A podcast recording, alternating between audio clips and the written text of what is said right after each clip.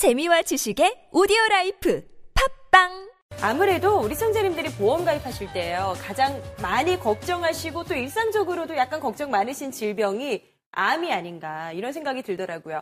이종훈 전문가님 요새도 보험 문의에 있어서 암 보험 문의 정말 많을 것 같은데 어떠세요? 네, 아무래도 예. 많죠. 네.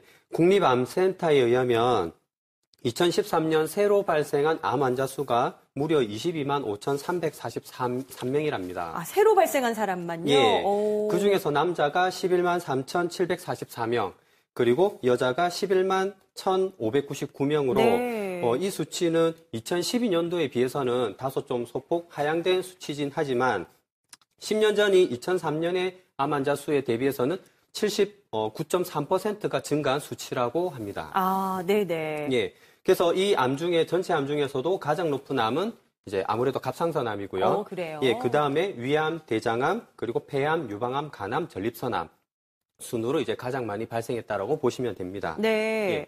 근데 과연 이제 우리가 암에 걸릴 확률은 과연 이제 몇 퍼센트가 되느냐라고 봤을 때, 어, 남자 같은 경우는 지금 3, 37.5%, 37.5% 예, 정도. 그리고 여자분들 오. 같은 경우는 34.9%로 어, 지금 쉽게 얘기하면은 남자는 5명 중에 2명이 암에 걸리고요. 네.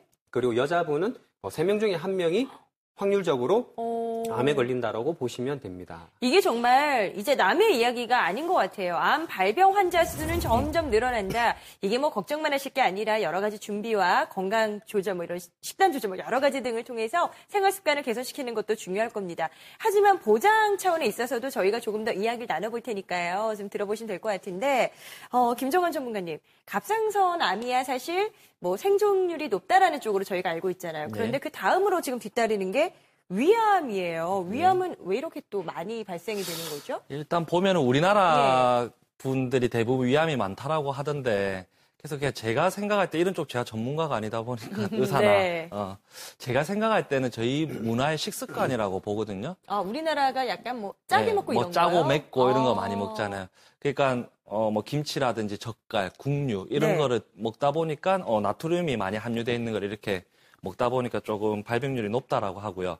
그리고 혹시 헬리코박터균이라고 얘기 들어보셨죠? 광고에서도 나오잖아요. 네, 광고에도 나오죠. 예. 네. 그래서 그 헬리코박터균이 사실상 있으면은 위암을 일으킬 방- 발병률이 한 3.8배 정도 증가를 한다라고 해요. 아. 예, 근데 어, 헬리코박터균은 사실 전염이 되는 그런 균이거든요. 그렇다고 하더라고요. 예, 그러니까 네. 우리나라 분들은 대부분 이제 식당을 가거나 하면은 음. 뭐 찌개를 하나 시켜두고 같이 먹는 같이 숟가락을 예. 이렇게 담궈 먹잖아요. 그러니까 누군가가 헬리코박터균을 가진 사람이 숟가락을 담근데 같이 담그면 이게 전염이 될 가능성이 또 높은 거죠. 어, 좀 조심해야 될것 예. 같아요. 말 들으니까. 그래서 이제 뭐 국 같은 거는 네. 이제 덜어 먹는 습관도 좀 음. 가지셔야 되고 그래서 우리나라가 다른 나라에 비해서 이제 위암이 조금 많다라고 이렇게 얘기가 들리더라고요. 술잔도 많이 돌려 먹잖아요. 그렇죠, 예, 예. 아, 여러 가지 공유하는 게 참 많네요. 지금 생각해 보니까. 예.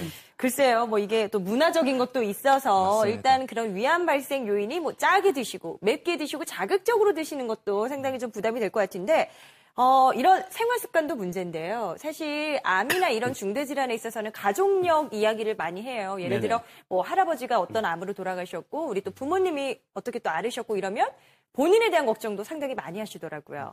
네, 그 저희가 이제 상담을 전문 의사와도 많이 하는데 아, 그래요? 네, 그 선생님들을 만날 때마다 제가 간혹 여쭤보거든요. 네. 도대체 뭐 암 진단을 받았을 때 이제 가족력이 얼마만큼의 영향을 미치냐라고 이렇게 말씀을 드려보면 질문을 드려보면 네. 뭐 가족력이 어느 정도의 뭐 영향을 미친다라고는 이제 정확하게 말씀을 못 해주시고요. 음. 어, 일반인보다 가족력이 있으면 이제 암 발병 확률이 높은 건 사실이다. 하지만 가족력보다 더 중요하게 이제 작용하는 게 이제 생활 습관이라고 많이 말씀을 하시거든요. 아, 후천적으로. 네네 맞습니다. 네. 그러니까 지금 보시게 되면 이제 그 많은 사람들의 이제 식습관이 뭐 짜게 먹고 또 매운 거 좋아하시고 네. 자극적인 음식을 많이 좋아하시다 보니까 그런 부분에 그 인한 요소들 그리고 어, 생활 환경이 점점 편해지다 보니까 저 같은 경우도 이제 아침에 밥 먹고 출근해서요 하루 종일 업무 보다가 엘리베이터 타고 점심 먹으러 간다고 잠깐 걷고 안 하루 종일 거의. 운전하고 네.